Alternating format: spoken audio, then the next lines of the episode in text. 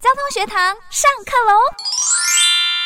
提供您有关交通的法律知识，我是沈燕，为大家邀请到的是谢志忠律师。哎，是主持人晚安，还有各位听众晚安。好，今天我们要来告诉大家这件事哈，真的常常有人都不小心惹祸了。也就是呢，今天要跟大家谈一谈不当开关车门肇祸，而且呢，这个律师哈，我们先破题，驾驶人跟乘客都要负责。哎，啊，我们请这个律师先来跟大家讲一下案例，好不好？是是是，呃，就是最近有一个新闻报道哈，就是在我们台中市哈，曾经有一位家长，那为了让自己的小孩子从左后门下车哈，结果他小孩子也没有注意到后方的来车，就直接从左后门下车，那结果导致后面来的机车就撞上了车门，那造成骑士的受伤了哈。那再来还有在新竹市有两名女大学生也是一样。那他们考完期末考之后，哈，就一起骑车到火车站，想要说买返乡车票回家。那结果呢，在途中呢，就有一旁轿车左后门突然打开，那这个时候女生就闪避不及，哈，那在结果造成了哈这个一死一重伤了。那当当然也也有一则新闻是说，一个停在路边的汽车，哈，那因为。这个车上的乘客开车门的时候，他们他也没有留意后方的来车哈，那导致后方的机车驾驶不及，那就撞上车门，那结果造成这一位骑士哈成为植物人哈，所以都一个呃小小的一个开车门的动作，结果一稍不留神哈，就可能会酿成一个要人命的这个类似像凶杀案这样子哈，所以这个呃汽。汽车的驾驶人或乘客哈，在开车门的时候哈，这个一定要注意后方的来车。而且哈，刚刚提到说，好奇怪哦，明明这个家长可以让小朋友应该要是靠那右边，他怎么会让他靠左边？那个小朋友也没有好好教导他，然后就打开车门也不管后面，对不对哈？你说这个事情家长是不是要负责？的确，这个家长要负责，对不对？对，没错，就是这个家长，他也是要负责。对，这个警政署呢，最近统计五年，因为开车门不当而肇事件数，哇塞，平均每年大概有两千件呢。是是是，而且受伤人数大概都三千人这样子。哇，话说我我多年前我的学妹自己也是一样，她骑个脚踏车，对方开车门不小心。哦，他跌倒以后，那个脚受伤好久哦，自己要在家里面呐、啊，吼、哦，要疗伤呀，因为那个脚受伤，他没有那么快，你都走到北京啊，没有办法走路啊，所以那个也好几个月呢，哈，所以你可能自己的亲朋好友都有遇过这种事，对不对？那我们请律师来告诉我们一些这个法规的规定。那这个开车门的法规规定，因为有这这么的严重哈，嗯，那所以我们法条在那个《道路交通管理处罚条例》哈第五十六条之一，它就有规定说，呃，如果这个汽车的驾驶人你临时停车，那或者在停车的时候哈，那驾驶人或者乘客你没有依照规定来开启或者关闭车门哈，那因而肇事的话是处罚汽车驾驶人哈，大概新台币一千两百元以上到三千六百元以下的罚锾，但是如果这个是计程车的驾驶人，或者是呃租赁车辆的代代雇的驾驶人哈，如果他在他已经告知了善尽告知的义务哈，那乘客你仍然没有依规定来开关车门而肇事的话，那这个时候是处罚乘客的哈。嗯，那第二个部分就是道路交通安全规则，呃，第一百一十二条第五项也有规定哈，说我们汽车临时停车或停。停车的时候，哈，那有告诉我们这个汽车的驾驶人或乘客，哈，你开关车门的时候，你要注意，哈，他有讲到，他说第一个，呃，一定要停妥之后，你才能够开关车门啊。那第二个，乘客要从右边来开关车门。但是如果是单行道哈，准许左侧停车的话，那就有可以从左侧来开关车门哈。啊，如果像我们有一些车子是这个要要这个在这些身障人士的话哈，那在车辆的后方哈，这个设有轮椅置放区的话，也可以从后方来开启哈。那他也跟我们讲要特别注意啊，行人或其他车辆哈，你也要让他们先行，然后在确认安全无虞之下哈，你才可以将车门开启，然后。要迅速的下车并关上车门，这样子。嗯，这个是一个开关车门时候特别小心，尤其刚刚我们讲的那个第一个案例哈，那个小朋友他还从那个左边下车，没有从右边。那小朋友可能呢，他也搞不太清楚，他只想着他自己要赶快下车，赶快呃赶快走，就没有注意到哈、哦。其实要看一下后方的车子，然后在确认很安全的状况之下，才可以打开车门啊哈。那像这个乘客如果没有依照规定开启或关闭车门肇事的话，那道路交通管理处罚条例到底要罚谁呢？哦，是我们刚才有讲到哈，就是依照这个道路交通管理处罚条例五十六条之一哈，那这个是要处罚驾驶人的。那虽然是乘客开关车门是他造成的哈，但是我们法条规定是要处罚驾驶人的。嗯，那除非是有一个例外啦，除非就是我们刚才讲的，就是说如果你是计程车驾驶啊，或者是租赁车辆的。代雇驾驶人哈，那你已经善尽了告知义务，那乘客你仍然没有照我的告知的义务来做的话哈，来开关车门，那因而肇事的话，那这个时候会就会处罚这个乘客。那计程车司机可能要提出一些，譬如说像行车记录器来做。做你的证明这样子。哎、欸，我们来教一下，计程车驾驶朋友，如果你在载客人的时候，他要开车门的时候，计程车驾驶朋友要怎么说？啊，来要小心哦，哈，哦，还是要要讲些什么话来保障自己呢？哦，就是第一个哈，我们等一下也会讲到，就是说，如果是计程车的这个司机朋友们哈，那一定要停在一个合法的停车的位置。嗯，好，然后呢，就是一般计程车，呃。在计程车里面，有可能他会贴那个贴纸，就是说，呃，请停躲后哈，请从右方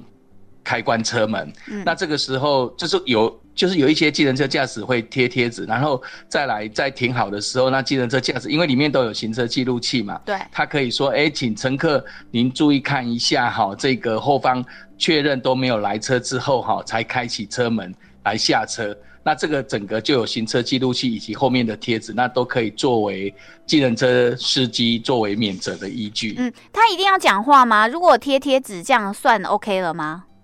呃，贴贴纸的话。基本上我的看法是还是要讲话，因为至少行车记录器会记录到你有讲话的部分，哦、对，对，这样子可能会更有保障。因为行车记录器它没有办法记录那一张贴纸啊。对 对。啊，然后那个行车记录器的话，它如果你有讲话的话，它才有办法，就算没有拍到画面，它最起码你有讲出来哦。第二个司机也哈，要从那个右边下车哦，要看一看哦，哈，就是要讲出话来。然后这也是让计程车驾驶朋友呢可以免责啦哈，啊，不然如果说发生这个事故的话，是驾驶要受罚哎，对不对？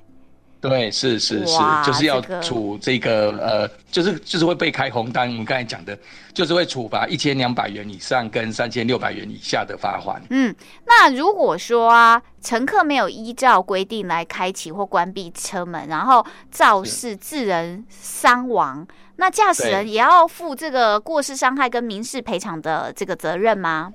哦、呃，是因为我们曾经有一则案例，就是因为那一个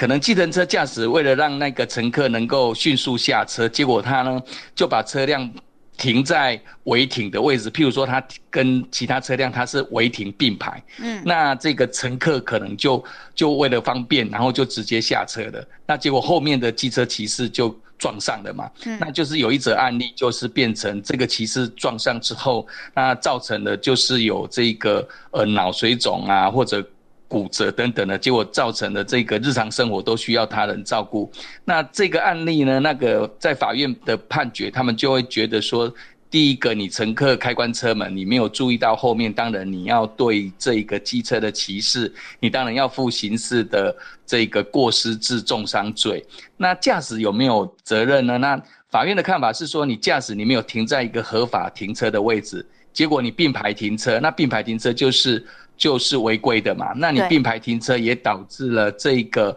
事故的发生，所以这个法院也认为说，这个驾驶也是要负刑事责任，就是也是要负过失致重伤罪责。哦，所以像在刚刚讲的那个案例，因为呃驾驶朋友把他停在违规的地方，然后那个乘客自己不小心让人家开车门以后，让人家非常严重的受伤，所以这个驾驶人跟乘客一样都是要负刑事责任就对了。是的，是的，是的，也都是要负刑事责任。嗯，那就于民事责任吗？两个人也都要负吗？是是，他们两个也都是一起要连带负这个民事责任，就是就对方他所受伤的医疗费啊、看护费啊，还有不能工作的损失，呃，精神慰抚金或者车辆的毁损等等的，嗯、那驾驶人跟乘客都要负连带的赔偿责任。对，那如果像律师就刚刚那个案例的话，到底谁要配配比较多啊？如果说呃这个呃一百万的话，是各民事部分是各罚五十万吗？还是还要再看一下细项？呃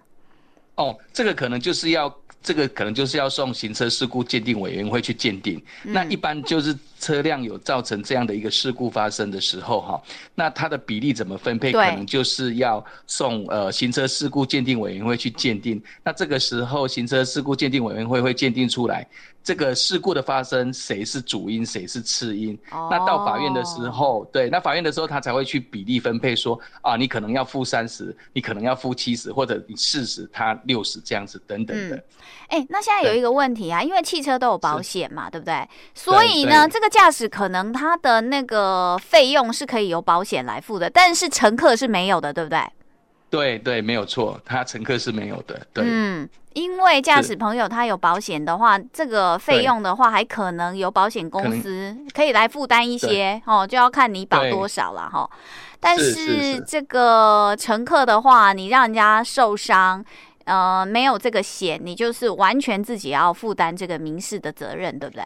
对对对，没错，是。哇，所以这个真的要特别小心啊！不管你是在开车，或者是你是坐车，尤其是乘客要下车的时候，一定要特别小心啊！哈，倒也不是说什么怕被罚，重点是你真的一个不小心开了门，你可能害了呃一家人，真的都很愁云惨雾哈！你看看像那个案例，那个人他骑着车跌倒以后。哇，这个很严重，生活也没有办法自理呀、啊。然后这个全家人可能就哦都要来负责照顾这个人。那如果这个人还是家里的经济来源的话，那就更惨了，对不对？整个家庭就就破碎了。所以你知道，开一个门可以让一个家庭破碎，那也是很可怕的事情哈。因为我们都一直在讲说酒驾不能酒驾，但是你知道那个开车门的几率哦，这个真的非常高啊，因为你坐车一定要开车门，对，对不对？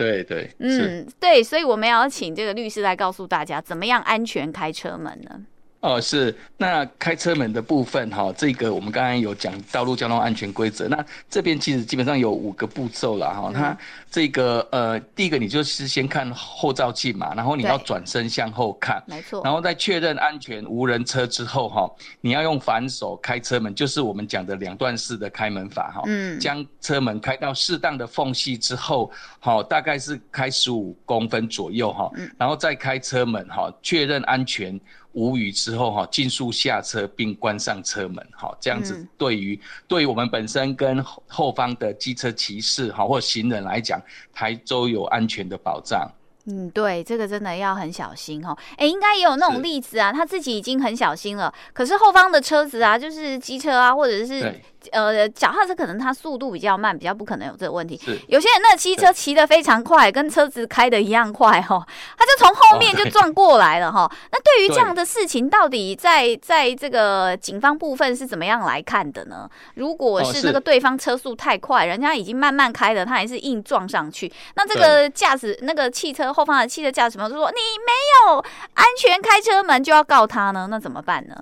呃，对，没有，因为这个是这个部分，就是毕竟有车祸的发生，那就譬如说，哎，我们已经很安全的开车门，结果后方那个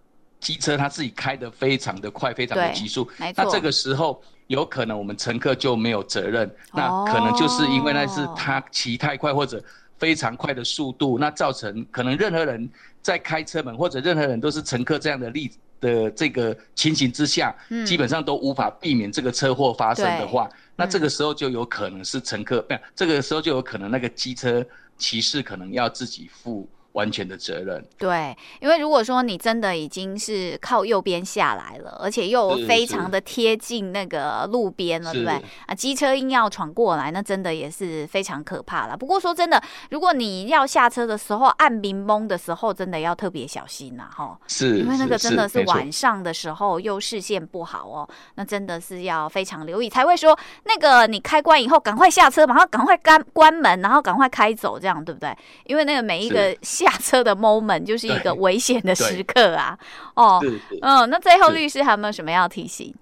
啊、呃，是是，就是我们刚刚讲的哈，就是你在开车门的时候一定要注意，就是两段式的开门法，你一定要用反手来开车，嗯、然后确认安全无虞之后呢，然后进再尽速的下车并。并来关车门。那再来还有就是说，如果我们是后方的机车骑士，对，你自己本身也要注意哈。嗯，你如果在骑的过程中看见前方有停车的时候，这个时候你要有一种防卫性的驾驶，就是你要去去知道，就有可能前方的车辆会突然开车门哈，所以你自己本身也要注意做减速、准备刹车之外，还要拉大与前车的间隔哈。对，那必要时你可能自己也要鸣喇叭来警告这个停在路边的车子哈。那如果要闪避要。向左做变换车道的时候，那你自己本身也一定要提防后方的车辆哦，可能也会也会来跟你做追撞，所以这个部分机车骑士自己本身也要有这种忧患的意识跟防卫性的驾驶。没错哈，不管是你开车门的驾驶啊、乘客啊，或者是后方的来车哈，都要特别留意哈，要小心前面是不是有人啊要停车了，要开车门了，大家都一起有那种防御驾驶的概念，然后一起都很呃注意的话呢。就可以减少这些车祸的发生嘛，哈。是的，是的。嗯，我们今天非常感谢的是资军法律事务所律师谢志忠律师来告诉大家，不当开关车门肇祸的话，哎，这个驾驶人跟乘客都要负责，所以大家都要小心。谢谢律师，谢谢您。好，谢谢主任，谢谢听众，感谢大家的收听，我是沈燕，下次见了，拜拜。